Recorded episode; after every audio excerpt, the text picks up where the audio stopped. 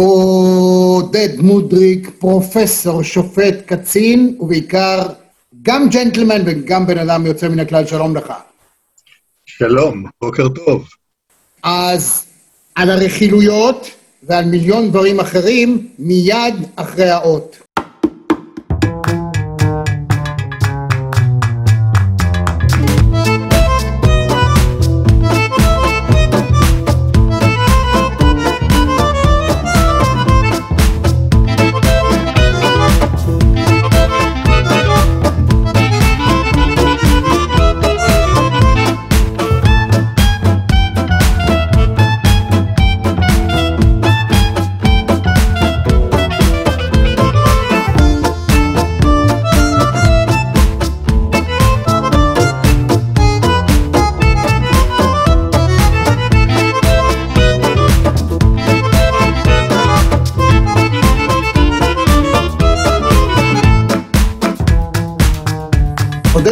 אתה, מתוך פסק הדין של הרוצח יגאל עמיר, רצח שפל בידי רוצח נקלה, הנאשם הוא בן העם היהודי על פי דתו ובן בליעל על פי הווייתו.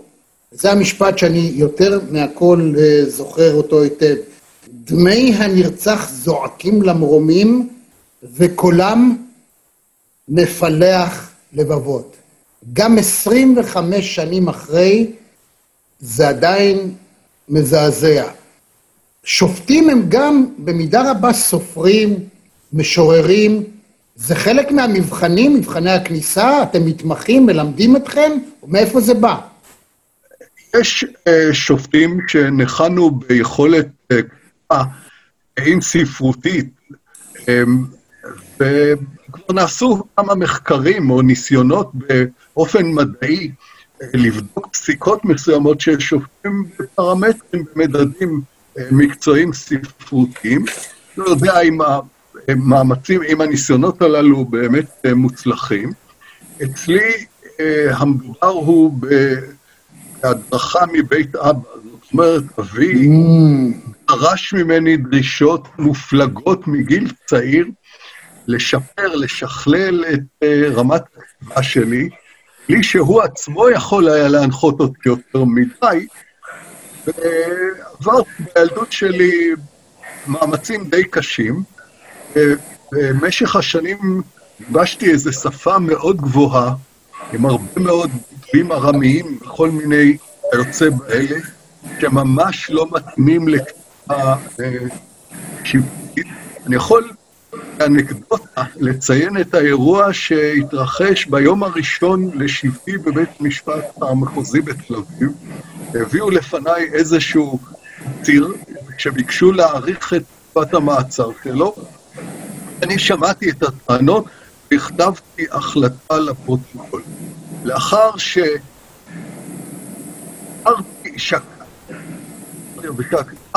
ושקלתי במערכת הראיות מכאן ומכאן, הגעתי לכלל מסקנה שצריך להשאיר את האדם מאחורי סורג ובריח.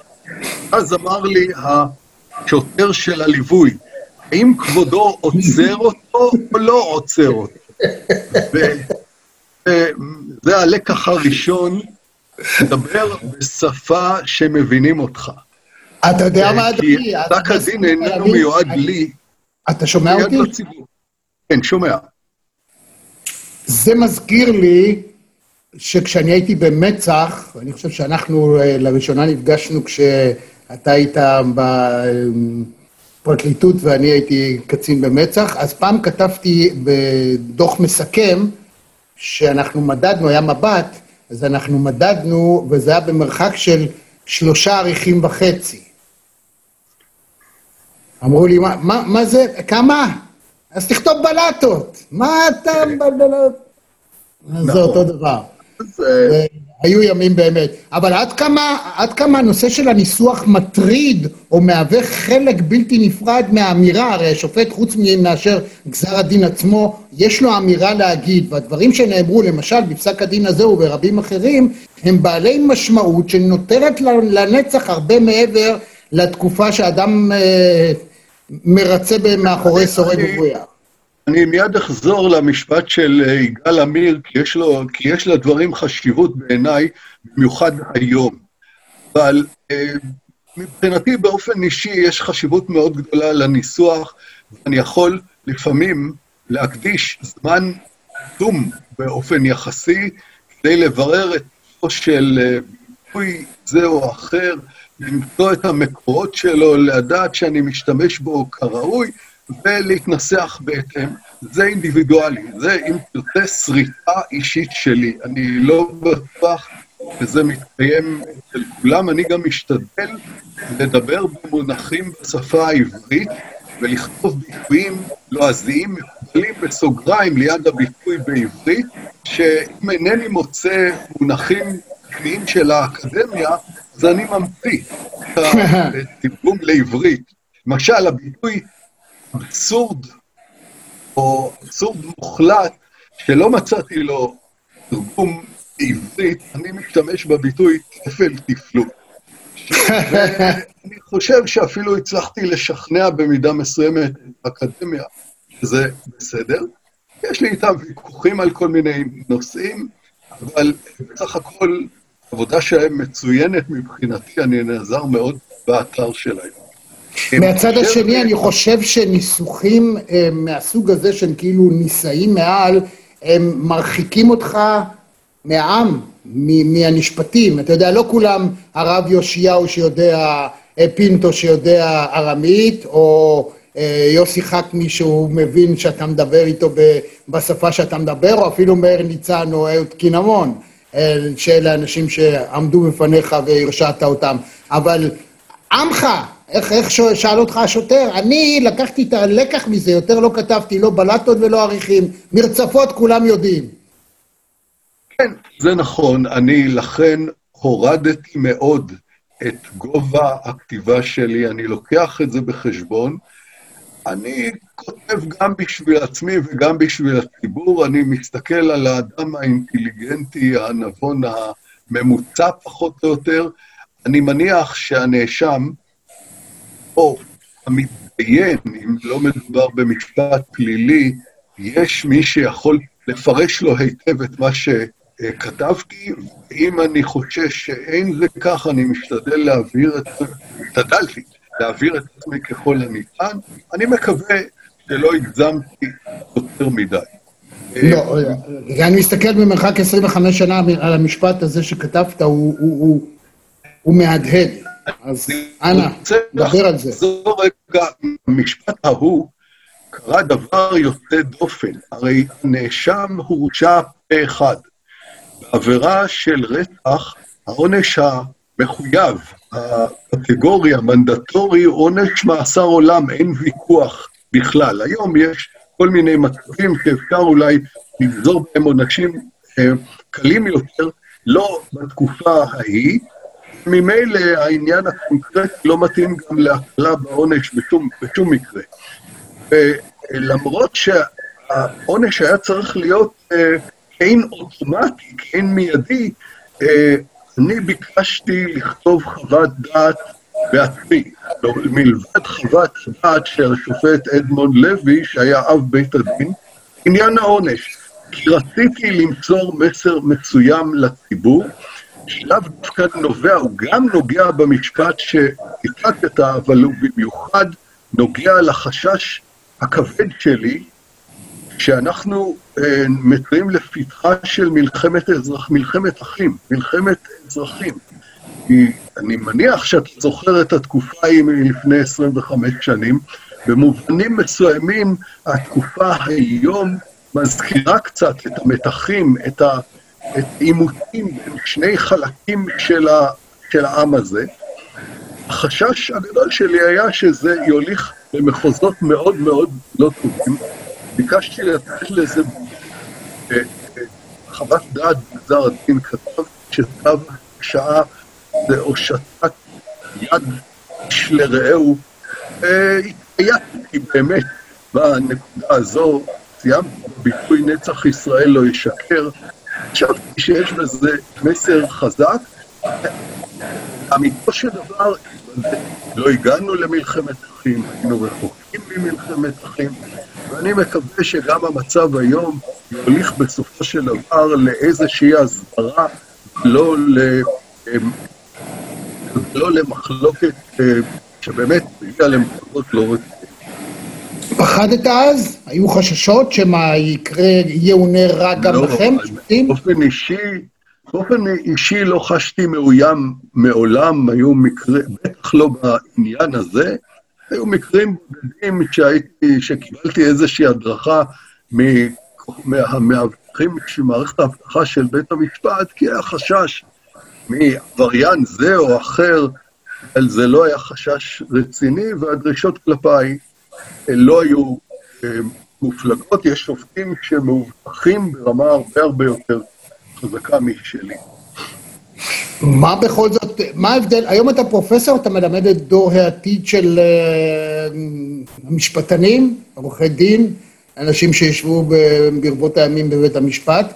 Uh, תאר לי את הדור הנוכחי של המשפטנים. אני נתקל בתופעה של חברים טובים שלי, שיש להם משרדי עורכי דין uh, גדולים, והם מתקשים למצוא מישהו שהוא בוגר משפטים שיודע לחבר שני משפטים.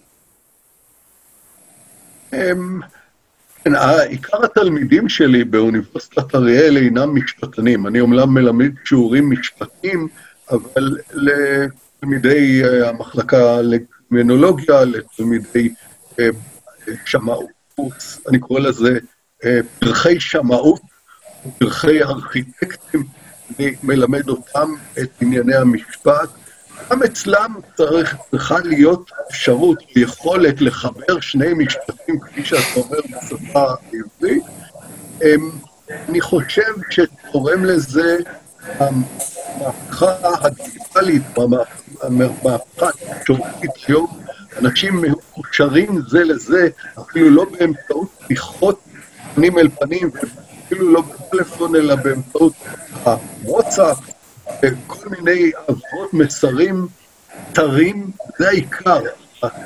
השטחיות והמצרים הקצרים, זה לא נותן יכולת להתפתח כתוצאה מכך שהם רוכשים את המידע שלהם, והרבה באמצעים אינטרנטיים אלה ואחרים, הם גם לא כל כך מעמיקים. אבל אני מדבר בלשון מכלילה.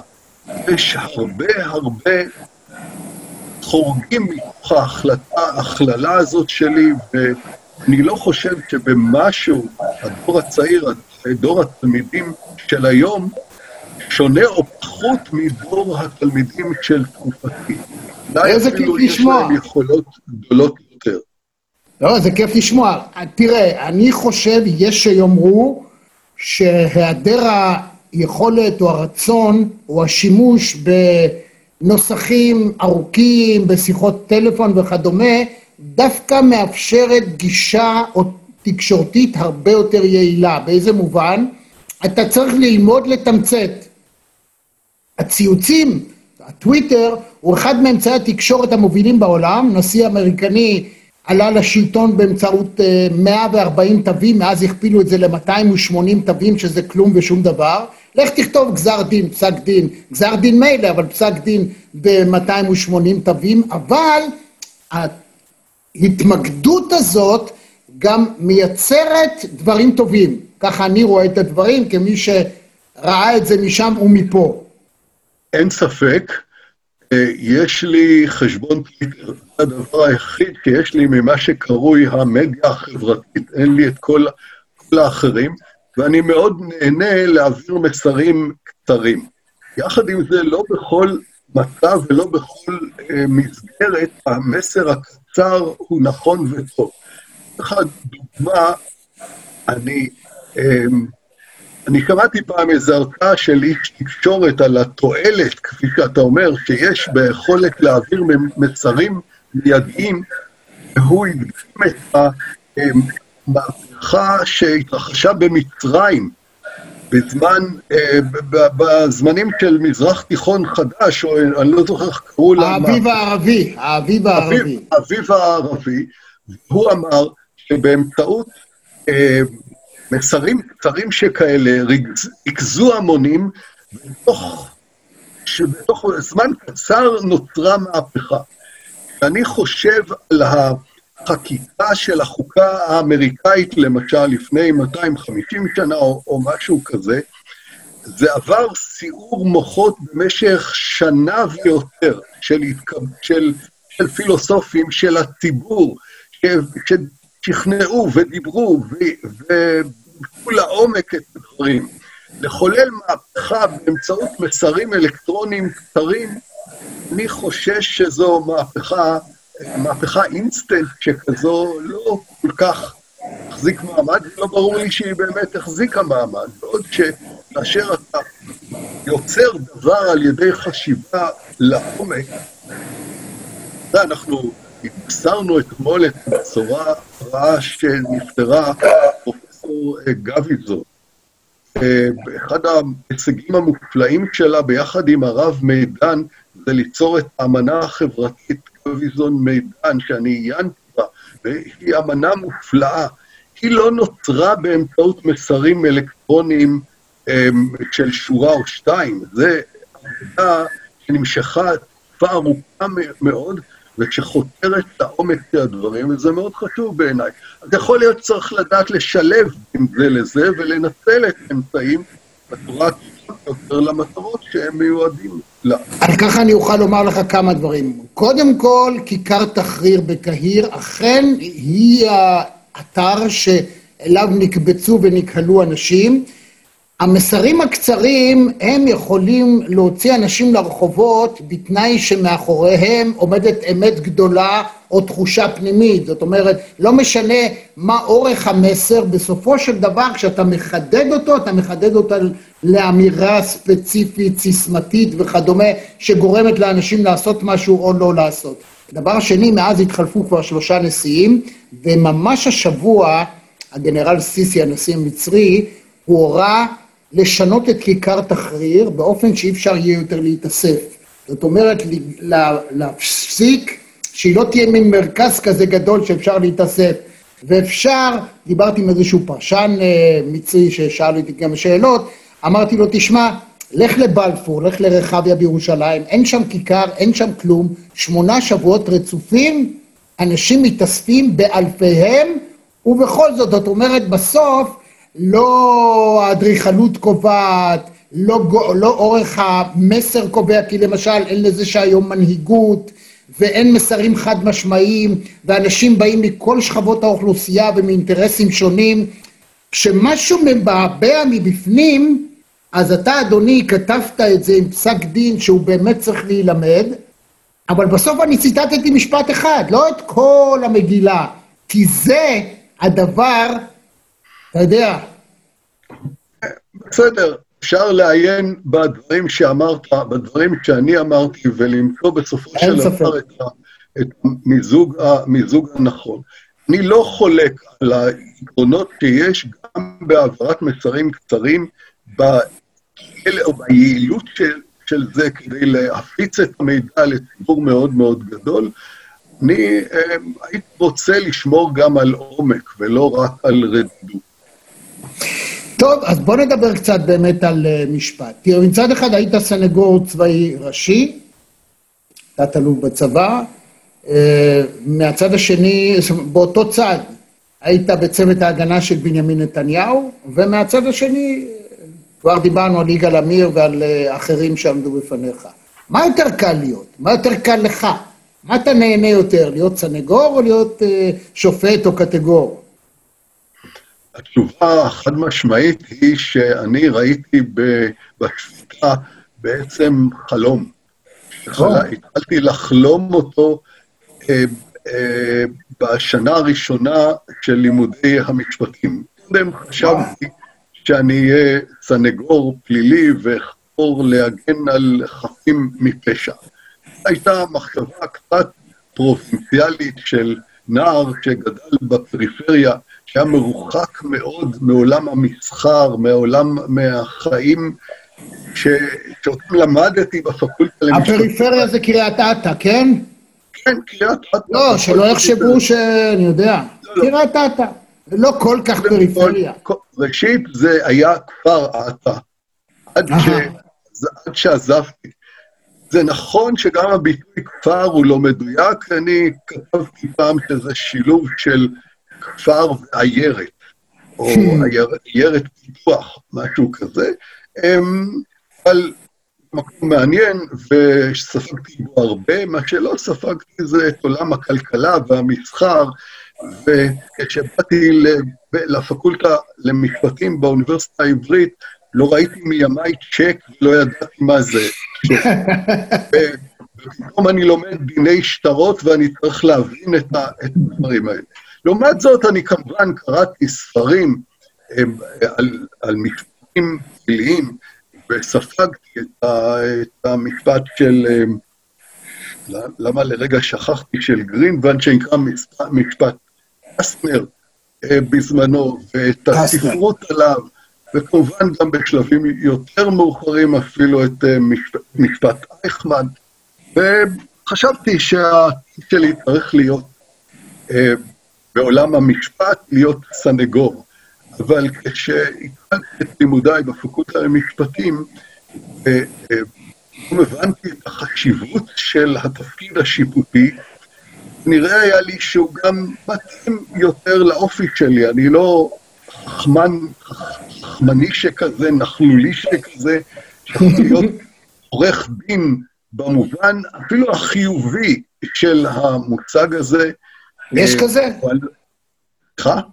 יש כזה? יש כזה, יש כזה, למרות שאתה יודע, הבדיחה המפורסמת, שאני לא יודע אם, אם, אם uh, מייחסים אותה למי? לשואו, לבמאי. או כשאתה קרוב אתה נשמע הרבה יותר טוב כשאתה קרוב. כן. שהגיע פעם לבית עלמין וראה שעל כתובת על קבר כאן נקבר אדם ישר, עורך דין, אמר איך קוברים שני אנשים במקום אחד. אבל... אגב, כל הבדיחות על עורכי הדין הן נכונות. גם זאת בדיחה. יכול להיות, בסדר. כך נוהגים לספר. אבל אני חשבתי ששיטת המחשבה שלי בבסיס היא משהו שנוטה לאיזון. שאני גיבשתי איזה כלל שאומר לעולם אל תפסוק את צוקך לפני שאתה שומע את הצד השני, שזו מחשבה שצריכה, הדרכה שצריכה להיות בבסיס המחשבה של כל שופט. הידיעה שלכל, לחד גיסא יש אידך גיסא, לצד אחד יש תמיד הצד השני, למטבע יש שני פנים, דבר שצריך להדריך את השופט, וזה מתאים לאופי שלי, והתחלתי לחתור בכיוון הזה.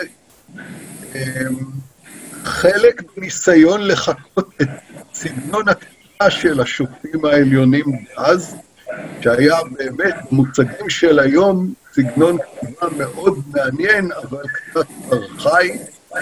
אה, אני, ואחר כך גם בחקירה המעשית, וכשהגעתי לכס השפיטה, גם התחלתי את מסלול צבא. הייתי נשיא בית דין צבאי מחוזי, ואחר כך שופט של בית הדין הצבאי לערעורים. במקום לומר שבית הדין הצבאי זה בית משפט וערכאה שיפוטית לכל דבר.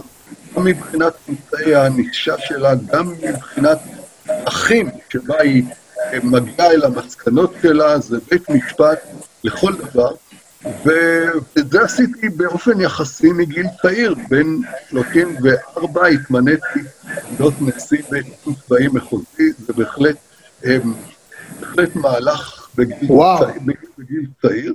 וכשהגעתי לבית המשפט המחוזי, וישירות לבית המשפט המחוזי בתל אביב, אה, אבא שלי יכול היה לומר, הגשמנו שנינו את החלום.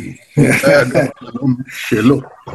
אז בוא, אה, אני רוצה להיכנס, הואיל וכל כך הרבה שנים מגיל צעיר מאוד בעצם היית שופט על כס המשפט, בוא נדבר קצת על הפסיכולוגיה. בפסיכולוגיה חברתית יש פרק שלם שדן בנושא של אה, השפעה, בעיקר מדובר על ארה"ב, ההשפעה על מושבעים, על האופי שבהם הם מתקהלים, איך מזמינים אותם וכדומה, מה משפיע עליהם, ואיך משפיעים על שופטים. ואנחנו גם רואים סדרות טלוויזיה אה, שונות ומשונות, איך אתה משפיע ומשנה דעתם של מושבעים ושל שופטים. עכשיו, לא משנה כמה אדם יכחיש, בסופו של דבר הוכח מדעית, שלמשל אנשים שנראים יותר טוב, מקבלים פסקי דין יותר טובים. אנשים בארצות הברית מגזע מסוים מקבלים פסקי דין מקלים על אותה עבירה בדיוק, אפילו באותו מקום, כמעט אותן נסיבות. איך יכול אדם, שכמובן רוצה תמיד להיות הכי בסדר בעולם, לנתק את עצמו מן ההשפעות הפסיכולוגיות הסמויות מעיניו שלו, על מנת להיות הכי הוגן שאפשר? אה, מאוד לא פשוט. אה, הדרך העיקרית, לדעתי, ליצור את הניתוק הזה היא ביצירת מודעות. אתה צריך להיות מודע להטיות, קוראים לזה, הטיות קוגניטיביות, שאתה יכול להיכשל בהן. אם אתה מודע להטיות, תוכל להתגבר עליהן. אני כרגע שותף להדרכת דוקטורנט, וזה הנושא, נושא המחקר שלו, הטיות מובנות ושופטים. והוא מציף אותי חדשות לבקרים בהטיות חדשות. אני הגעתי למסקנה שאיש במדינה הזו לא הולך ישר, כולם לא, זה כל בני אדם, אדוני, זה כל בני אדם באשר אנחנו. עכשיו, אני אדגים סוג אחד של הטיה שכן הייתי מודע לה ואיך היא השפיעה על הלוך המחשבה שלי במשפט מאוד מפורסם שלי, זה משפטו של אה, אהוד אולמרט, של ראש עיריית ירושלים דאז, משפט הראשון שלו שנקרא החשבוניות הפיקטיביות של הליכוד. זיכית אותו. שבו זיכיתי אותו. בתקופה ההיא היו, היה ניסיון שאני לא חושב שהוא נכון לייחס לשופטים בערך את מה שאמרת בפתיח שלך, שהם נוטים להתרשם מהדמות שנמצאת לפניהם, מהיופי שלו במרכאות, שלו במרכאות, בין היתר מפני שהוא פחות או יותר משתייך לאותה קבוצה חברתית שהשופטים משתייכים אליה. המיליה okay. אוקיי. של, של השופטים. אוקיי. Okay. קשה לומר על אדם כזה שאיננו דובר אמת. ואם נקרא את פסק הדין שכתבתי במשפט הזה, תראה שאני פחות או יותר מתחיל בזה, אני מתאר את דמותו של הנאשם. הזכויות, במירכאות, הזכויות הרבות שהוא צבר כמדינאי, כאדם שמסתובב בעמים, נושא את שם ישראל בתפוצות, ועוד ועוד ועוד אדם מורם מעם, אני יודע שאני צריך לשפוט אותו כאחד העם, לא מורם מעם.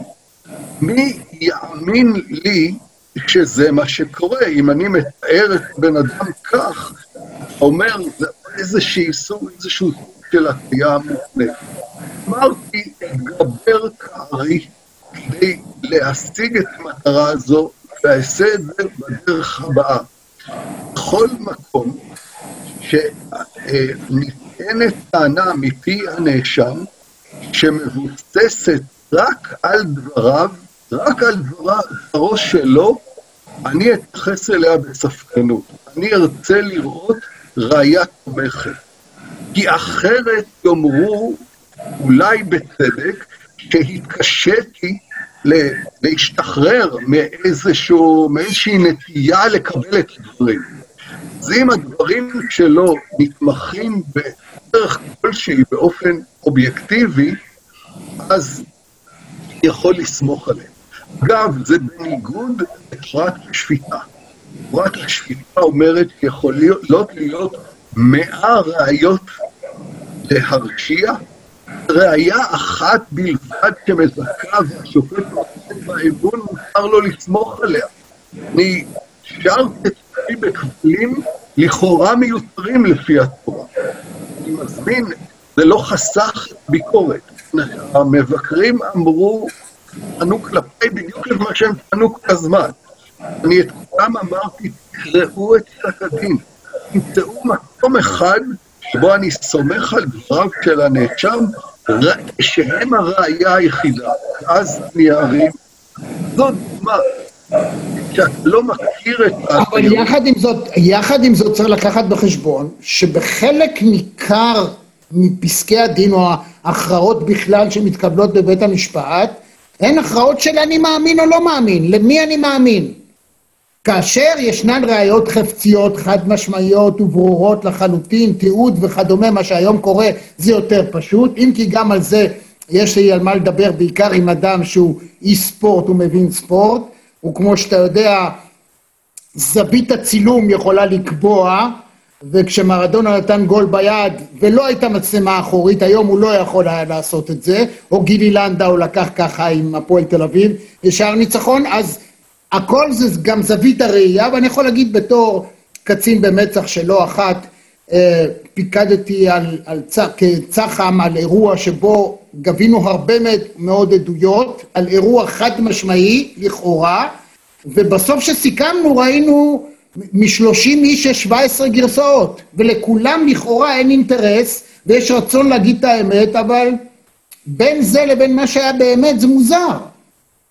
אוקיי, okay, אז אני, אני אשיב לך בכך שבסופו של דבר, או בראשיתו של דבר, שופטים הם באמת בני אדם, בני אנוש, וסובלים מכל החולשות של, אה, של בני האדם. ולכן יכול להיות שעטייה זו או אחרת תשפיע על פסק דין. למעשה, לא מצפים מהשופט לעולם להגיע לאיזושהי אמת מוחלטת. אמת מוחלטת, אני אומר, יש רק בבית המשפט של, אה, של העולם הבא, בשמיים. אולי מגיעים לאמיתות מוחלטות. אתה צריך לשפוט לפי מיטב, ה... לפי מיטב ההבנה שלך, לפי, באופן ישר, אה, מתוך ניצול הניסיון שלך וחוכמת החיים שלך, ואז מגיע למה שאנחנו מכנים אמת משפטית, ולאו דווקא אמת... אה, אה, אמת... אנושית, עובדתית, כן. אמת, אמת מושלמת. אמת עובדתית לעומת אמת משפטית, אני תמיד נוהג לצטט את חז"ל, שאמרו שדיין שדן דין אמת לאמיתי נעשה שותף לקדוש ברוך הוא במעשה בראשית. אמרו הדיינים, אם כך, אם אנחנו לא נדון דין אמת לאמיתה, אז אנחנו נגרום לחורבן העולם. זו מטלה שאנחנו לא יכולים לקבל על עצמנו. אמרו להם, אין לו לדיין אלא מה שעיניו רואות ואוזניו שומעות. לא מצפים מכם לאמיתות. תהיו ישרים, תהיו הוגנים, נטלו את ניסיון החיים, את חוכמת המשפט שאתם מכירים. זה די לנו. השפיטה זה לא הכלי המושלם, זה בהיעדר שלמות אחרת, טכנולוגיה שיכולה להגיע לאיזה שהן תוצאות שהאדם לא יכול, שהאדם אה, יכול להגיע אליהם, רק האדם יכול להגיע אליהם, אז זה כלי שהמנגנון החברתי תקבל אותו. צריך לחיות אין אמיתות מוחלטות בשום דבר, הכל עניין של הסתברויות בחיים שלנו. אנחנו צריכים לקוות שההסתברות שהתוצאה שאליה הגיע השופט היא צודקת גבוהה הרבה יותר מאשר אה, ההסתברות שהיא לא צודקת. יש בשביל זה גם את ערכת הערעור.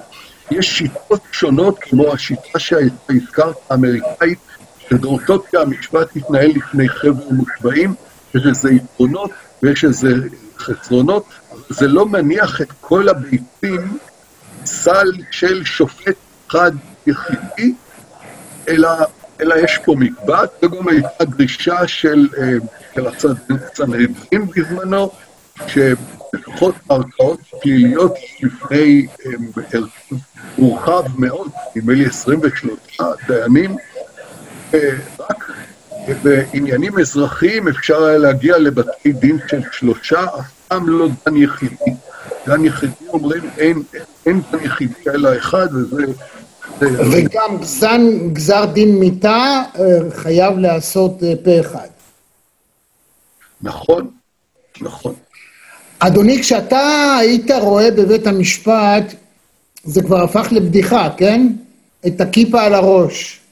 מה, מה זה עושה לך? אתה צוחק. זה לא עושה כלום, זה גורם לאיזשהו חיוך מוצנע שאני לא מחתין אותו. אה, אני, אני יודע שלפעמים זו כיפה מזויפת, אני לא חוקר יותר מדי לדעת אם זו מזויפת או לא מזויפת או אמיתית, מפני שזה לא חשוב לי. אני יותר מתעניין בעובדות מאשר ברקע או כמו שגם מצד נוסף, גם דרך ההופעה של עורכי הדין, שלפעמים משרת מאוד את הקהל, משרת מאוד את הלקוח, שמשתכנע מהר מאוד מההצגה, הצגת התיאטרון הזו, שלפעמים מרשימה ביכולת האקטואלית, אה, לא, לא תמיד הרשימה, אני חיפשתי היגיון, אני זוכר איזה עורך דין אה, עולה מרוסיה, שהשפה העברית שלו הייתה די עילגית. ובהתחלה זה באמת גורם לך לסוג של התנגדות, לסוג של אנטגוניזם. כי הדברים מוצגים בצורה שנראית לא טובה, וכשהתחלתי לחשוב על מה שהוא אומר, אמרתי לעצמי, יש היגיון עצום בדברים האלה. ההערכה שלי אליו גדלה כמה וכמה מונים. וזה גם השפיע על התוצאה של המשפט. ואני יכול להגיד שיש הרבה שופטים שכן מאפשרים... הרטורית המופלאה הזאת, אה, ולא תמיד אותי זה מרשים.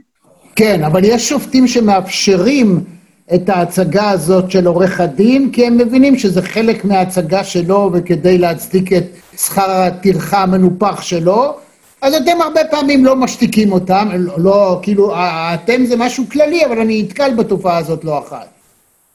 לא, מאפשרים את השור. לא אני באמת לא רואה סיבה להשתיק. כן. הבעל הדין מחכה הרבה זמן ליום, ליומו בבית המשפט. אה, תחושה נוראה נגרמת לו אם אתה משתיק לא. כלומר, קולו זה קולו של עורך הדין שלו. ולעורך הדין שלו יש את הדרך שבה הוא מבטא את עצמו, אז צריך גם לחשוב על זה שאם אתה מקצר את דרכו, מהסה אותו וכיוצא בזה, אתה בעצם משתיק את בעל הדין עצמו, והתחושה של חוסר האמון בפסק הדין שלך גוברת. בשנים האחרונות יש ניסיון, על כל פנים, אה, שמעתי שהוא די מוצלח סטטיסטית, לעשות האחדה. זאת אומרת, סוג של רגולציה מלמעלה, כדי שלא ייווצר מצב שעל אותה עבירה, באותן נסיבות, בתי משפט שונים או שופטים שונים במקומות שונים בארץ, ייתנו פסקי דין אה, שונים באופן מאוד אה, מהותי. אתה הרגשת ב- לאורך השנים עד כמה הדבר הזה הוא בעייתי? אמ, כן ולא, כי לא יותר מדי חיפשתי מה עושים אחרים, אבל היה ברור לי שיש הבדלים ניכרים ברמות הענישה, גם בתוך בית משפט מסוים בין השופטים, אפילו בין בית משפט אחד למשנהו. לא יודע אם, אינני יודע אם אפשר היה לאפיין בית משפט מסוים כמחמיר יותר, כמקל יותר. אני מניח שיש שופטים מקלים ומחמירים בכל בית משפט. באמת, המחשבה שאתה נתון בעל דין, נאשם, למקריות של השופט ששופט אותך, היא מחשבה רעה מאוד. יש מצד אחד חשיבות אה, לענישה האחידה, לאחידות בענישה, אבל יש גם חשיבות לאינדיבידואליזם, איכותיות של הענישה, להתייחס לכל נאשם בנפרד. באמת נעשה ניסיון בחוק, יש אה, חוק להבניית אה, שיקולי הענישה, גזר הדין. החוק הזה הוא חוק מאוד כוללני, מדריך, מנחה את השופט בצעדים שהוא צריך לנקוט, צעד אחר צעד, כאילו אתה ממלא איזה טופס, איזה בקשה פורמלית באינטרנט או משהו כזה, עדיין נשאר מרחב שיקול דעת לא מבוטל לשופט, וטוב שכך. אני מניח שזה מצמצם במידה מסוימת את הדיפרנציאציה, ההבחנות בענישה, ויחד עם זה אה, שומר גם על הרמה של הפרטניות הענישה שהיא מאוד חשובה. כן, אבל יש, אה, יש מפתח, כאילו אה, דף אקסל, אתה נכנס, אתה אומר, רגע, מה עכשיו מקובל לתת על דבר כזה היה ואני מרשיע? איך, איך שופט יודע יש מה התעריף? ליצור, יש אפשרות ליצור דף אקסל, כלומר כל שופט לעצמו יכול ליצור. אני התקוממתי נגד זה, תכף אני אסביר למה, רק אומר לך... אני, אני, אני עשיתי את עצמי כאילו אני לא יודע, אבל רמזתי לך שאני יודע שככה זה עובד. כן, אה, אה, אגב, בשיטה, בכמה וכמה ממדינות ארה"ב יצרו ממש דפי הכוונה לענישה בדיוק כפי שתיארת. אתה עברת את עבירת התנועה פעמיים, תקבל עונש יותר חמור מאשר העונש של מי שעבר פעם אחת. אבל אם עברת פעמיים, נשוי ואב לארבעה ילדים, אז אולי זה יגרע קצת מה, מרמת העונש וכולי וכולי. הגיידליינס האלה, הקווים המנחים הללו, לא מאמין שהוא פשוט אולי בעבירות תנועה זה יכול להסתדר. אמ, מכל מקום, מה קרה אצלנו בעקבות החוק? באמת שופטים קיבלו מכל צד כמה וכמה פסקי דין מאופייניים או גזרי דין מאופייניים שאמורים לתת אינדיקציה לרמת הענישה בסוג העבירה המיוחד שנידון לפני אבל הסתכלות על זה כאילו זאת תלת צל מתאימה, לדעתי שגויה. ראשית, מפני שכל צד בוחר לעצמו את, את גזרי הדין המאפיינים שהוא רוצה אותם. ולא, הסתכלות על גזרי הדין האלה בלבד לא נותנת תמונה, וניסיון לעשות ממוצע בין אלה לבין אלה לא נותן תמונה נכונה. יתר על כן, רמת הענישה המקובלת זה רק רכיב אחד בשיקול הדעת של השופט. יש עוד הרבה רכיבים שצריך לשקול אותם. אם את מטה כף רק למה שמקובל, עלול להחטא את המטרה. אין ספק. היית בצוות ההגנה לא זמן ממושך, אבל הוא, הוא מחליף את כולם, כך שזה לא אישי נגדך, של נתניהו. ספר לי על התקופה הזאת. באמת הייתה תקופה... ברמה אישית, לא, לא, לא ברמה... כן, רק, רק ברמה האישית אני אדבר. כן, ברור. קשה לי מאוד להיכנס לרמה העניינית, מפני שלא נחשפתי, לא הספקתי להיחשף לחומר הראיות, וקשה לי לשקול אותו. המעניין היה קודם כל בהחלטה אם להצטרף או לא. אני קיבלתי פנייה, שאלתי את עצמי, אם אני אדם ישר, ולא מעוניין רק בשכר טרחה, שאגב לא קיבלתי, אמ, אמ, מה אני עושה בצוות הזה? איזה ערך מוצף אני יכול להביא? בראשונה נטיתי לסרב, מפני שאומנם הזכרת את עברי כסנגור צבאי ראשי, זה לא עומק מספיק כדי להיות סנגור במשפט כל כך קשה וכל כך חמור. לכן, מה אני יכול לתרום? תשובה שנתתי לעצמי, וגם ביררתי אותה עם ראש הממשלה עצמו, בשיחה פנים אל פנים, היא שאני יכול לתת הסתכלות של ממושב השפיטה. הסתכלות מוטעת, כי אני לא יושב כשופט באמת, אבל אולי קצת יותר, פחות מוטעת מאשר כל אחד מהצדדים, ולנסות לשקול איך, מה יהיה אה, המשקל הסגולי של טענה זו או אחרת בעיני בית משפט. חשבתי שזה, בזה אני יכול לתרום. יכול להיות שאני אוכל לתרום בעוד איזה שהם מובנים שאולי עוד לא הגיעה השעה לדבר עליהם בכלל, לכן נתתי את הסכמתי. כדי לתת את הסכמתי נפגשתי עם, אה, עם בנימין נתניהו פעם ופעמיים, ושלוש בנפרד, כלומר לא עם גורמים אחרים. הפעמים האלה מבחינתי... איפה זה היה? בבלפור או במשרד שלו? היה בבלפור שלוש, המכונה בלפור. כן. במעונו הרשמי של ראש הממשלה, בקומה של האירוח, שמצורפים אליה גם חדר אחד או שניים של חדרי עבודה, אחד אני ראיתי מאוד מרשים, ואחד לא בדיוק ראיתי אותו, יש שם מטבח, מטבח במצב נוראי, ושירותים במצב לא הכי תקין ממש, ולחדר עצמו שבו ישבנו, חדר, חדר שבו אני מניח אירחו גם את גדולי העולם, הוא לא מפואר במיוחד, אבל הוא נעים אה, וטוב. והשיחה בחלקה נגעה לסוגיית המעורבות שלי בצוות ההגנה, אבל בחלקה הפליגה למחוזות שונים. אני ראיתי אדם רחב אופקים, הרבה יותר מהאופקים שלי, אני חושב.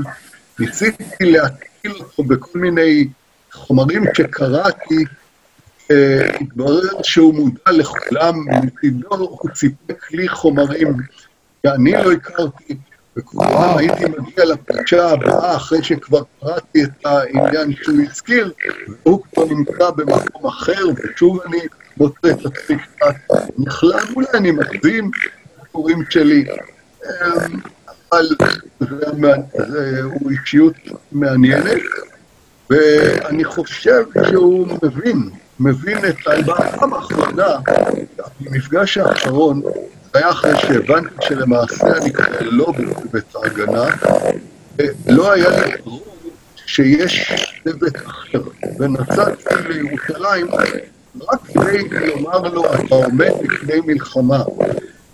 מתכנן, במלחמה מתכננים, יש כל מיני דברים שאולי אתה רוצה בהם לבחור, או להשיג את התכלית שלך, נציג של חקיקה, נציג כאלה, נציג של יחסי ציבור. כל אלה מעניינים כאזרח, אבל אני בטח לא מומחה בהם. אני יודע שאני עומד גם לפני מהלך בבית משפט. ומהלך לבית בבית משפט הוא מהלך שצריך להתכונן. אי אפשר לבוא בלי הכנה. זה לא יבטיח את מה שאתה מקבל לה. לכן, קצר ירכז צוות הגנה, שיהיה מוכשר למלא את המטרה שלו. יש לו, יש לו אחד, אחד שמלווה אותו, אדם מוכשר, זה לא מספיק, נראה לי שהוא מבין את הדברים הללו. ואכן, מאז היו ניסיונות לבנות צוות הגנה, אולי עכשיו הדברים מתייצבים סוף סוף, אין לי מושג, אני מקווה שהדברים האלה שנשמעו מפיו נראו לי כאילו אני מתפרץ לדלת עדיין כשירים וקיימים, ושהוא ינהג לפיהם.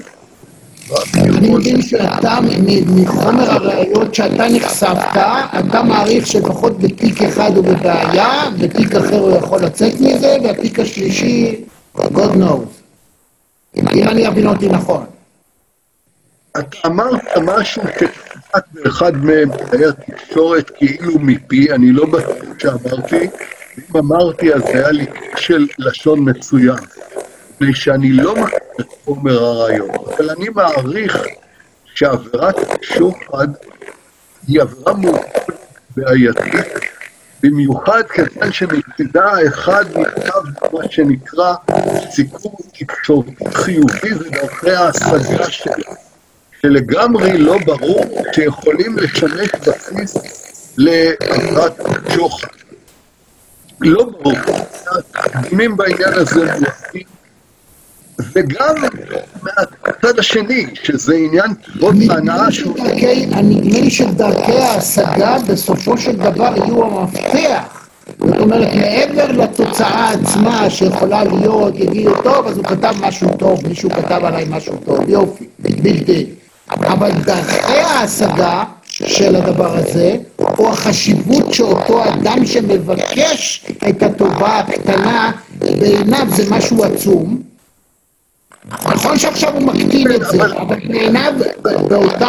אני אתן לך דוגמה ממישור קצת שונה, שתמחיש את מה שאני אומר כרגע. אתה יודע, גם במדינת ישראל, תחומות לאנשים פוליטיים, למפלגות, זה דבר מותר במגבלות מסוימות.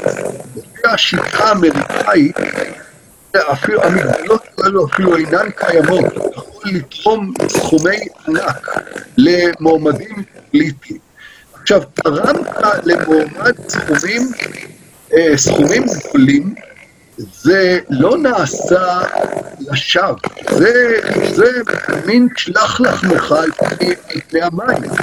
יחד עם זה, השיטה מגדירה את זה, כי מועמדים לא יכול להיות מועמד לבחירות בארצות הברית שאיננו מיליארדר בזכות עצמו שיוכל לעמוד במטלה הזאת, במשימה הזאת, וכדי להבטיח שתהיינה בחירות, אז השיטה מאפשרת גם שוחד שכזה היא נותנת לגיטימציה.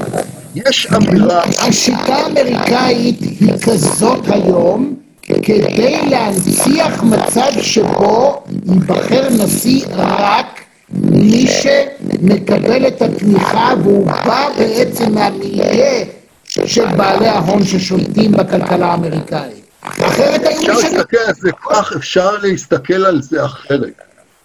אינני יודע את מי מבין המועמדים שם שאיננו גם עשיר. הוא לא יכול להיעזר בתמונות הוא לא יכול להצליח במאבק שלו, במאבק הפוליטי שלו, פשוט לא יכול. אז אם יש כאלה שהם יכולים לממן מכספם שלהם, או מכספי בני משפחה, את המאבק הפוליטי, בסדר, אבל זה לא יבטיח אפשרויות, שוויון באפשרות להיבחר. אין ספק. יש, יכולה להיטען טענה שאותו שוחד, מעין שוחד, שנתנו לו הכשר, לפחות בשיטה האמריקאית ובמובנים מצוינים גם אצלנו, בתחומה למועמד פוליטי, צריך להכשיר גם כשמדובר בסיקור אוהד, מפני שזה זה אמצעי להבטיח את יכולת הפעולה של הפוליטיקאים. עכשיו, אם אין לך את הצד האחד של מתן השוחד, אפילו אם הסיקור חשוב ונשמע סיקור של הפוליטיקאי, הוא מאוד מאוד רצה אותו, אפילו אם הוא מאוד מאוד רצה אותו, אם הוא מוכשר, כלומר אם, אם, זה, אה, אם הדבר הזה מותר, אז מה שלא תהיה הנאה מהצד השני שניתנה, רק שוחד. אין כאן. עדיין אנחנו במישור של מרמה והפרת אימונים, זה ברור. לכן שבהעברה מסוימת, בעזרת השוחד יש מורכבות יותר גדולה ממה שזה נראה לאדם רגיל, אבל גם בזה אני לא יכול לקבוע מסמרות מקצועיים, מפני שאני לא מכיר במערכת הרעיון. ברור. ועל כך אפשר לומר גם מה שנהוג במערכת מהצד החוקר והפרקליטות שמגישה כתבי אישום, שתמיד מכניסים סעיפים מופרכים והאשמות שהן מוגזמות כדי להגיע בסוף לתוצאה שבאמת רוצים. אז יכול להיות שמכניסים גם שוחד, אבל מקווים שיקבלו מרמה. והשופטים, יותר נוח להם להרשיע במרמה כשהם מזכים, יש להם את האלמנט הפסיכולוגי, שוב אנחנו מדברים על פסיכולוגיה, הנה, בשוחד אני מזכה אותך, אבל מרמה, קח, קבל אותה, שב במעשייה. יש מחשבה כזו, אולי פה ושם היא גם נכונה, אני מאוד מאוד מקווה. שבאישום של ראש ממשלה, תביעה אחריות ולא יצרה איזה מין, אני יודע, קווי, קווי הגנה או קווי נסיגה למקרה שהעבירה העיקרית לא, לא תצליח. ואגב, אם נעשה כזה דבר, לאו דווקא כדי להשיג אינטרס ציבורי, אלא זה כדי להגן על התובע עצמו. שאם הוא מאשים, ואם העניין הוא דיכוטומי, כמו בינארי, אם יש הרשעה זיכוי, עם הרשעה מובן, אבל אם יש זיכוי, נופל בבת אחת לברירה אמיתית, ולכן מחפשים איזה משהו שישמור על פרצופו במרכאות של התובע. מאוד מקווה שזה לא נעשה בעניין הזה. אפשר, אפשר להסתכל על, ה, על ההתרחשויות ולומר שאם דברים נכונים, אם העובדות נכונות, וגם על זה כנראה יש ויכוח, אם העובדות נכונות, הן בהחלט יכולות לעורר שאלה של אה, מרמה ופרט אמונים. יכולות לעורר שאלה, לא? העברה זו היא עברה מסובכת מאוד. כן. אה, אני לא יודע אם בסופו של דבר תהיה גם בה הרשעה, לא. לומר שמראש הכניסו אותה כדי להגן... אני אומר שבדרך כלל, לא אומר התיק הזה, אני אומר שכסוג של מדיניות בתפיסת עולמו, אתה מסתכל כשופט, אני מסתכל בתור קצין חקירות, ואני יודע איך תובעים עובדים ואיך הפרקליטות עובדת. או נכניס, אתה יודע, משהו יצא מזה, ייתפס, אתה יודע, אתה, אתה שם הרבה תולעים על, על החכה הקטנה, בשביל שבסוף אתם תיפלו על משהו. כן, לקראת סיום הכהונה שלי, דנתי בתיק מאוד מאוד מעניין מהבחינה המשפטית והעובדתית ביחד של גם שהזמין לביתו בחור צעיר מאוד, בן 18-19, מהמגזר הערבי, שהזמין לביתו קבוצה, וקיים איתה יחסים, ואחר כך התגלה ביניהם סכסוך נראה על האתנן, מה מגיע לה, מה לא מגיע לה, בסופו, והתגלה שם בסופו של דבר עפה מהמרפסת של הדירה שלו אל הרחוב ומצא את מותה. עכשיו, אין שום ראייה שהוא דחף לה, שהוא גרם למוות, אבל יש ראיות נסיבתיות מסוימות שמאוד מאוד חשיבות. למשל, הוא עשה הרבה מאוד פעולות להעלים ראיות. ברח מהזירה, עשה הרבה מאוד פעולות. אני בסופו של דבר אותו בעבירת הריגה. הריגה. הריגה, לא רצח, הוא גם לא הורשע. אוקיי.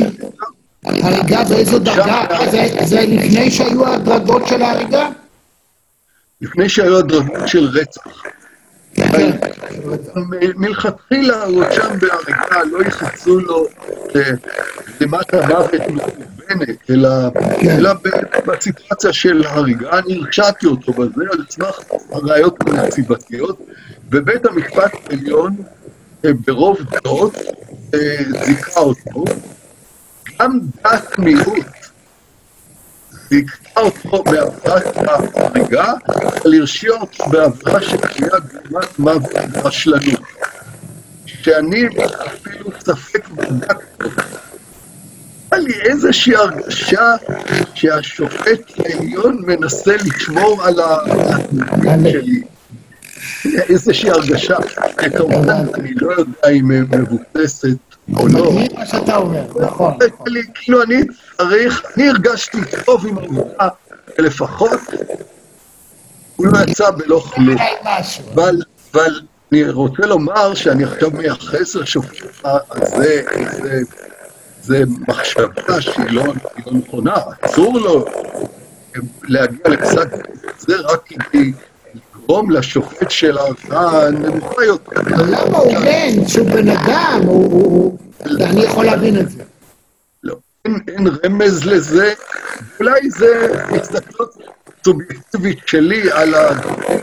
אני לא רוצה לייחס לו... אה, לא, לא, זה אנושי, זה אנושי, מה... אז אני רוצה לשאול אותך... אדם שלא הייתה לזה משמעות מעשית. בדיוק, בדיוק. עכשיו תראה. מה שמתרחש עכשיו, בשנים האחרונות בפרשת נתניהו, גורם לירידה דרסטית בחשיפת שחיתויות. ומן הסתם גם כנראה בהתרחשויות מהסוג המושחתות שאנחנו היינו אה, רגילים לה, גם ברשויות המקומיות, גם בקרב במסדרונות השלטון המרכזי. זאת אומרת, יש תוצאות חיוביות, וגם סטטיסטית, פחות חקירות, פחות אה, נאשמים, פחות שחיתויות של השלטון. זאת אומרת, פה יש היבט חיובי. מן הצד הש... השני, יש אומרים שמערכת המשפט כולה ובעיקר השופטים, לא נעים להיות היום שופט. כבר, אתה יודע, מאז ומתמיד לא היה נעים להיות שופט כדורגל, היו מדברים על אימא שלו. עכשיו גם שופט בבית משפט זה בעיה, לא? לא יודע, אני מקווה מאוד שלא. שופטים זקוקים מאוד מאוד לאמון הציבור. אם אין של הציבור בשפיטה, למעשה שמטת את הקרקע מתחת לפני היכולת שלהם להשיג את המטרות או את המטלות השיפוטיות. ואם עושים ניסיונות לגרוע מאמינות השופטים בדרכים לא מבוססות ולא תקינות, זה רע מאוד. זה לא אומר שצריך להימנע מניסיון לחשוף התנהלות של שופטים. בהחלט צריך לעשות את זה. כפי שאמרתי כבר לפני דקות ארוכות, השופטים בני אדם סובלים בחולשות בני אנוש. לא מן הנמנע שבתוך מערך כזה של מאות, שבע מאות או משהו כזה, שופטים, יכולים להיות גם גורמים חריגים שפועלים בסטייה מהתנהגות תקנית, אפילו בצורה קשה. אני באחרונה נתקלתי בסדרת כתבות ארוכה מאוד, שמנסה להטיל דופי בשופטים של בית המשפט העליון בצורה עקבית ודי קשה. חלק מהדברים אני יכולתי לשלול מהניסיון שלי, מההכרה שלי של הפעולות השונות. אני יודע מה פירושו של דבר מערכת הקשר שיש לשופט עם מתמחה או עם עוזר משפטי שלו, או עוזרת משפטית, אני יודע מה מהות הקשר, אני יודע מה המשמעות של יום אחד אחרי שמערכת הקשר הזו מתנתקת. אני יודע מה היכולת של, של הדבר הזה, של מישהו ששירת במחיתתך שנה, מספר שנים, להשליך על, אמ, על הפסיקה שלך אם אותו גורם הופך להיות צד במשפט לפניך. אני יודע מה המשמעויות, וכשמייחסים משמעויות שאני חושב שהן מוקדמות סיטואציות שכאלה, אני לא יכול שלא להתקומם. אני יודע מה פירושו של דבר להנחות אדם לדוקטורט. ואם אני לימים הופך, אם הדוקטורנט לימים הופך להיות דוקטור וגם עורך דין מן השורה ומופיע לפניי, אני יודע מה המשמעות של זה. ולייחס לזה משמעויות שעד, של, שמפליגות זה נראה לי לא נכון. אבל לא יכולתי לבדוק את כל הטענות, יש טענות, הניסיון שלי והידע האישי שלי לא מספיק כדי לשלול אותם, להפריך אותם או לאשש אותם. ולכן לקחתי ובדקתי שלוש טענות כנגד נשיאת בית המשפט העליון, שפורסמו זה מקרוב, השקעתי מאמץ עצום כדי לבדוק את הדברים האלה, כדי להגיע לתוצאה שבעיניי היא בדוקה ונכונה, וכתבתי ופרסמתי, כתוצאה מזה הפכתי יעד להקמה אישית, ברמה שאני לא יודע, לא רוצה להגדיר את מי היא מאפיינת. ו, וכמובן, למי שכותב את הדברים, יש את הכלי להיות, את האפשרות להיות מילה אחרונה. כל מה שיכולתי לעשות זה לשלוח דבר אלקטרוני לכותב ולומר לו, אתה יודע, לקחתי איתי מבית אבי מורשת אחת, דבר אמת, זה היה ציווי מוחלט בבית שלנו. הפכתי את החתירה לאמת, את דיבור וכתיבת האמת, לקרדום לחפור בו, ומזה אני התפרנסתי. שום לוליינות מילולית ושום עיוות פרשני של דברים לא ישלול ממני את מורשת בית אבי. זה הכל. ויחד עם זאת... הוספתי ואידך זיל גמור, אז אולי... אני אומר, לא צריך להתרגש ממה שאני... אין ספק שכל אדם היום אנחנו חיים בחברה שבה כל מה שתעשה, דרכנו לך, לא משנה מה תעשה, אתה תזכה לביקורת, וזה ממש, זה לא יעניין, ומי שלא מצליח לרקום לעצמו אור של שביל, הוא תמיד יהיה בבעיה. לכן תתעלם לחלוטין, אל תענה לאף אחד, יגידו מה שיגידו, ולא משנה מה תשאיר, ימצאו איזה מילה שכתבת, נכון, נכון. אין מקום להתרגש מזה, זה חלק מובנה מהנתמה. מרשל מקלון, שהיה נביא התקשורת המודרנית, אמר שהמדיום הוא המסר, דהיינו, הטכנולוגיה קובעת את המהות.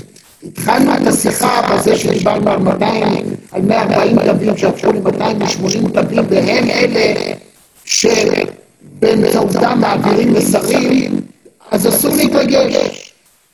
כשאני הקמתי עניין מרכזי ב-1999, אני כמעט מיד סגרתי את העניין של התרופות. כי הבינותי, א', שישנם גורמים שמשלמים כסף כדי על כל, כל ידיעה, לא משנה מה, יום שלישי היום, אז הדתי יגיד פעמיים כי טוב, למה זה חשוב להאמין באלוהים, ומישהו אחר, האופטימיסט יגיד, יש לי עוד שלושה ימים נהדרים עברו, והפסימיסט יגיד, מה אני אעשה שלושת הימים הנוראים, עכשיו שצרויים לי עד סוף השבוע, אין גבול לזה, תמיד תהיה פרשנות במה ש... לכן אמרתי לו, זהו, נגמר. מאז יכול כל דבר שאנחנו נגיד על הרעיון הזה, הרוב המוחלט יגיד שזה רעיון מופלא. יהיו כאלה שלא ימצא חן בעינם, אז לא, אז מה קרה? אז לא, הכל בסדר. מה שאתה עשית, מה שאתה הגעת בחיים שלך, המורשת שאתה ככה הבנית היא מדהימה. אנשים שסיפרתי להם, שאני אגיד לרעיון אותך, שאנחנו עתידים לקיים את השיחה הזאת, סיפרו לי עליך דברים מדהימים. גם אני באופן אישי די זוכר דברים מסוימים, בעיקר מהשירות הצבאי, וגם אה, אב בית הדין, אב בית הדין המשמעתי של המוסד והשב"כ. השב"כ, נכון. כן, אתה רוצה לספר את זה קצת? מה עושים שם? אמ, כן, אני שימשתי די הרבה שנים בתפקיד הזה, יחד עם התפקיד בבית המשפט המחוזי, המינוי היה של הנשיא המנוח אה, שמגר. אה, אה, לא היו כל כך הרבה מקרים. אני מקווה מאוד שזה לזכותו של, ה, של השירות הזה, שאני מקווה שדברים לא מוסתרים מתחת לפני מתחת לשטיח ונחשפים. מה שנחשף זה פעם לא עבירות פליליות של ממש, כי אחרת האנשים היו עומדים לדין בבית משפט, אלא כל מיני חריגות ממשמעת, בדרך כלל לא חריגות מקצועיות. היה מקרה אחד שאני זוכר של חריגה שאפשר להגיד עליה מקצועית, שאדם אה, שעובד השירות ניצל את הקשר שיש לו עם מודיע מסוים בשטחים כדי להביא מהשטחים אה, פריטים שלאדם רגיל אין יכולת להגיע אליהם. אפשר להגיד שזה כשל מקצועי. כשל המקצועי החריף ביותר שאני דנתי בו היה בסוגיית הטלטולים. זאת שיטת חקירה שבעצם נאסרה על ידי בית המשפט העליון, אבל היא מותרת בנסיבות מאוד חריגות, והשאלה במקרה הקונקרטי הייתה האם הנסיבות אה, מולאו או לא מולאו, הנחקר נפטר כתוצאה מהטלטול לא היתר. לא נפטר זה רק יהודי. כן, מת. הקשיב את נשמתו לבוראו, נגיד כך. כן. ואז בסופו של דבר, בית הדין שאני עמדתי בראשו, שהוא אגב לא כדן יחידי, אלא ביחד עם נציג מן המוסד ונציג משירות הביטחון הכללי ברמה בכירה מאוד, אמ, אנחנו זיכינו אותו, פחות או יותר, אולי, כמו שאתה אומר, אה, אולי הייתה שם איזושהי חלופה קטנה, קטנה, אני לא זוכר במדויק, ייתכן שגם זה לא. אלה הדברים שאני זוכר, העניינים האחרים, לפעמים ענייני כספים, לפעמים ענייני משמעת אחרים יש להם מנגנון מאוד נוקשה של דיווחים, אתה צריך לדווח אה, כל מיני דברים, לדווח אמת, לעמוד לבדיקות פוליגרף, ובדברים האלה, פה ושם, נתקלתי בבעיה, פחות עם ענייני המוסד, גם זה די טבעי, מפני שהפעילות לאו דווקא נמצאת פה בארץ, ומה שנעשה בחו"ל, ספק אם בכלל יכול לעלות על פני השטח ולהביא אותו לאיזושהי ערכאה אה, שיפוטית, אבל היו גם עניינים מהמוסד. בסך הכל ההתרשמות הייתה טובה, וההתרשמות הכי טובה הייתה מהעובדה שכל אחד מראשי השירותים הללו בתקופה שאני כיהנתי בתפקיד, ראה לנכון להזמין אותי לשיחה, לומר שהוא רואה חשיבות מאוד גדולה בתפקיד, שבסך הכל בתוך מערכת הפעילות של אדם כזה זה תפקיד, זה לגמרי משני, משני משני, ובכל זאת אמ, אה, הציבו את זה ברמת עדיפות די נכבדה, וזה מרשים. אני מקווה שכל זה, זה לא כסות לפעילות אה, ענפה שהיא לא תקינה. אני מקווה שמאז פרשת קו 300 במשפט נפסו, הגורמים הללו הרבה הרבה יותר זהירים ומצודרים. יש גם חוק שירות ביטחון מאז שמסביר אה, במידה רבה את התחום. טוב, אז אנחנו לא יכולים אבל לדבר קצת על כדורסל, על ספורט, אתה אוהב את זה. חוץ מזה שאתה רצת ואתה בקבוצת רצים, אתה בכל זאת, אתה יודע, משם הדברים הכי גדולים שדיברנו עליהם, מראשי ממשלות, שרים וראשי ערים, שזוכו או נכנסו לכלא או גמרו את הקריירה, אתה בא למקום שהוא מה? אהבת נפש? כדורסל? ספורט? אה, הספורט, הספורט בכלל. אה, אשתי שנמצאת כאן בבית מאחוריי, טוענת ש-24 שעות מרצד על מסך של אחת הטלוויזיות מוקרן מה, איזשהו כדור מתגלגל, באיזשהו תחום... כשאתה אומר שאדם טועה, זאת אומרת שיכול להיות שזה נכון, ויכול להיות שזה לא נכון. אני מקווה, דרך אגב, שאני נשמע בסדר, כי אני אותך שומע די מקוטע. כן, אני... יש קצת עליות במועדות, אבל ככה הם החיים, אני מקווה שהכל יהיה בסדר. יכול להיות שהמיקרופון שלי קצת... כן, כן, יש משהו במחשב.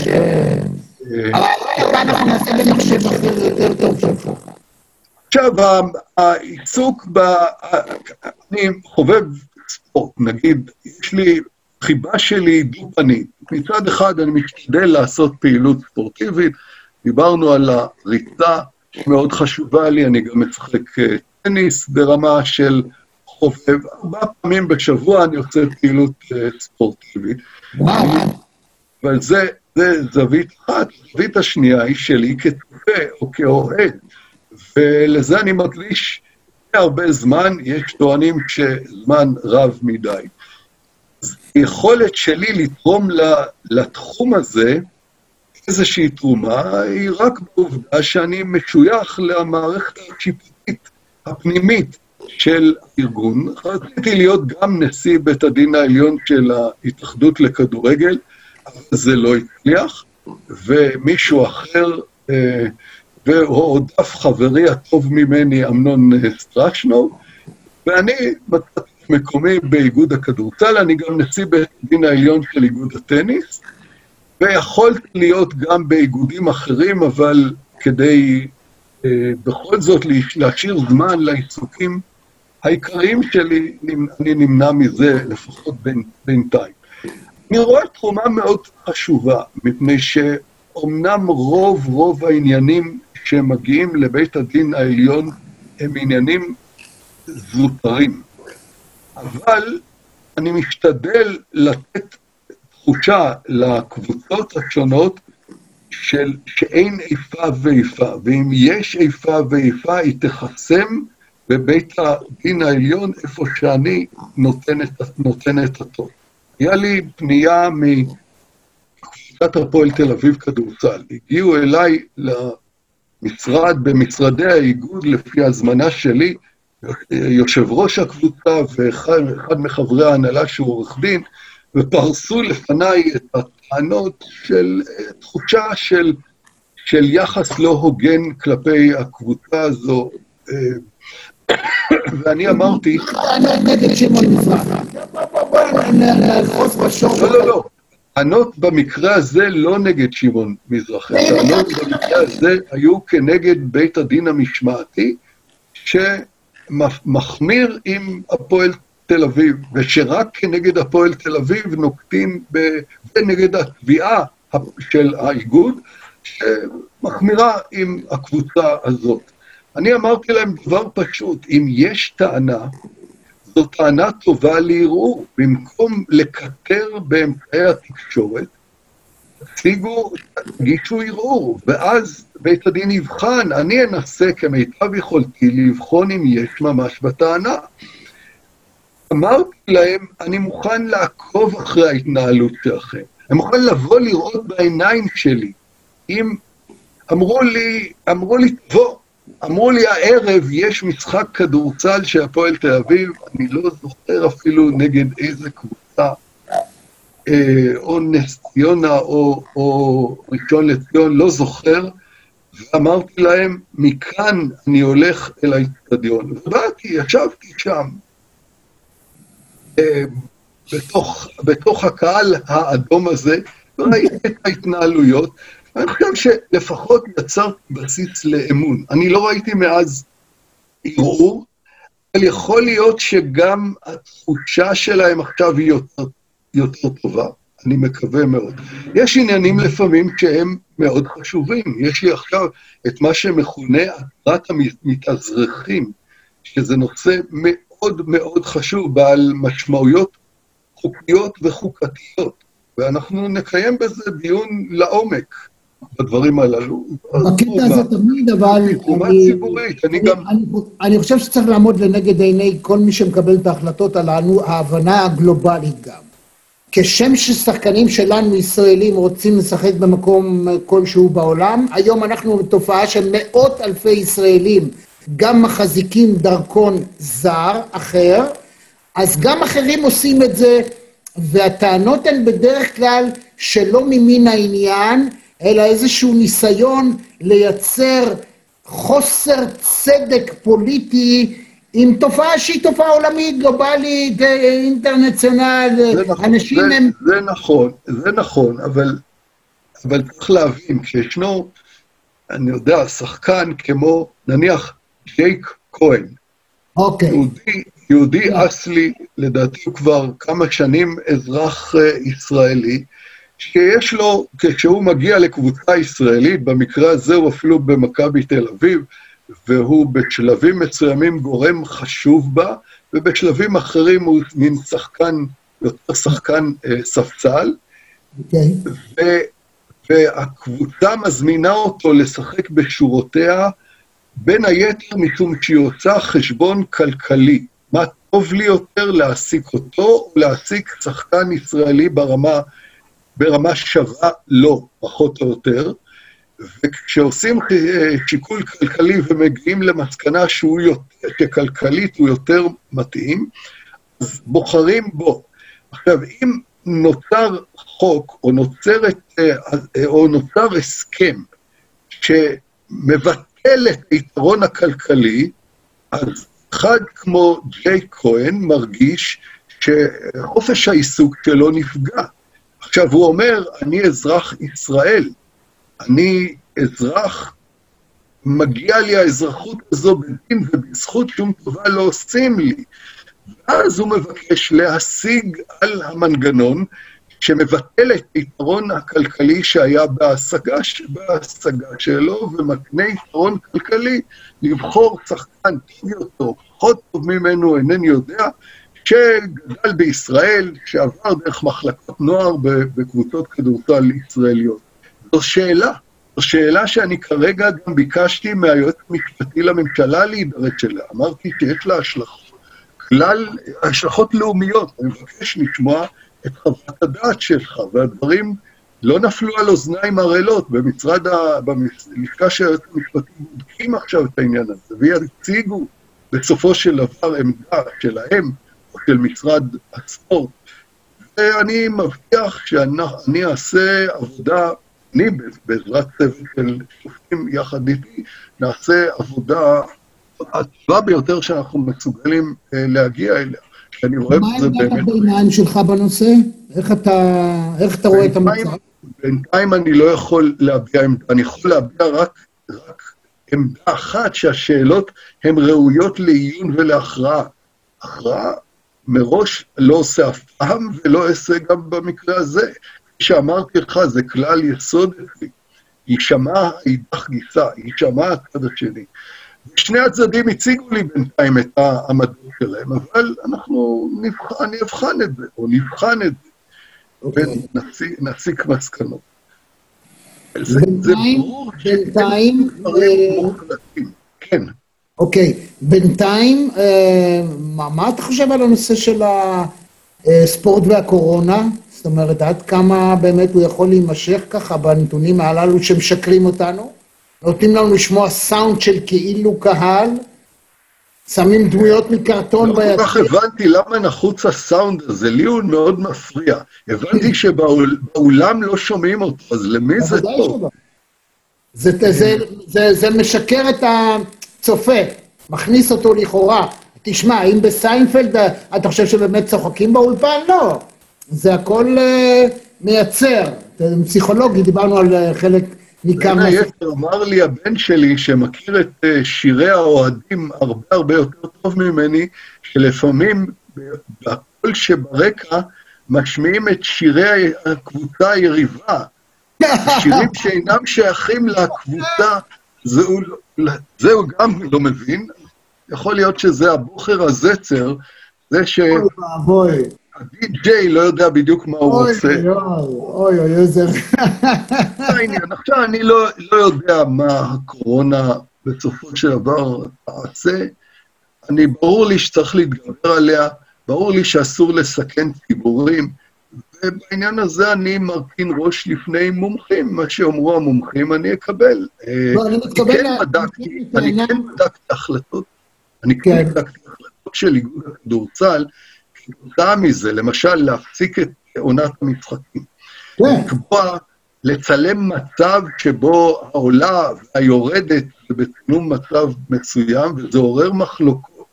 ובהקשר הזה אה, נתתי, נתנו גיבוי להחלטת האיגוד, פרט לפעם אחת שהייתה לי הרגשה ששיתפו בהחלטה אדם שהיה לו נגיעה אישית בדבר, וכן הורינו לבטל את ההחלטה, לקיים דיון מחדש, לקבל את זה בלי, בלי מצב של ניגוד עניינים.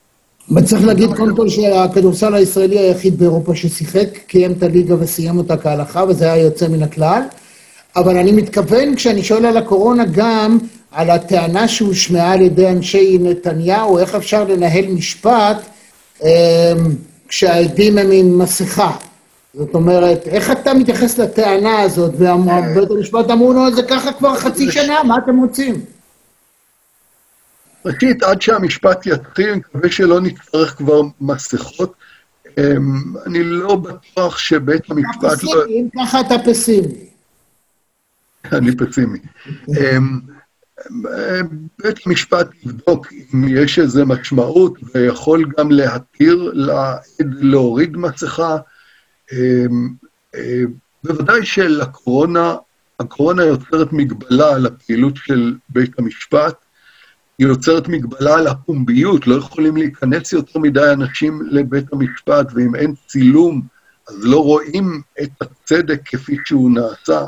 יש עוד מגבלות שונות ומשונות, וכמו שאנחנו, כמו שכל המדינה לומדת לחיות עם הקורונה, צריך גם בית המשפט לחיות עם הקורונה. אי אפשר אה, לקרוב, שיקרוב הדין בהר, צריך להנמיך קצת את ההר כדי שהוא יותאם לקורונה. נוכל לטפס עליו. תגיד, תן לי אה, איזושהי עצה מעשית לאדם שרוצה לקבל החלטה, הוא כבר עורך דין, הוא עובד כמה שנים, הוא לא איזה עורך דין גדול, אבל הוא אומר, אולי אני אלך, אני יודע, אולי אני אתחיל את הקריירה בתור אה, שופט תעבורה, תעבורה, או שופט אה, בנושאי משפחה, או בנושאים של אה, קוראים לזה הצרכנות, העניינים האישיים, להיכנס לתחום או לא, מה, מי, מי מתאים לו ומי כדאי לו? אני באופן אישי חושב שאם אתה רוצה להיות שופט, תשכנע את עצמך שזה הייעוד שלך.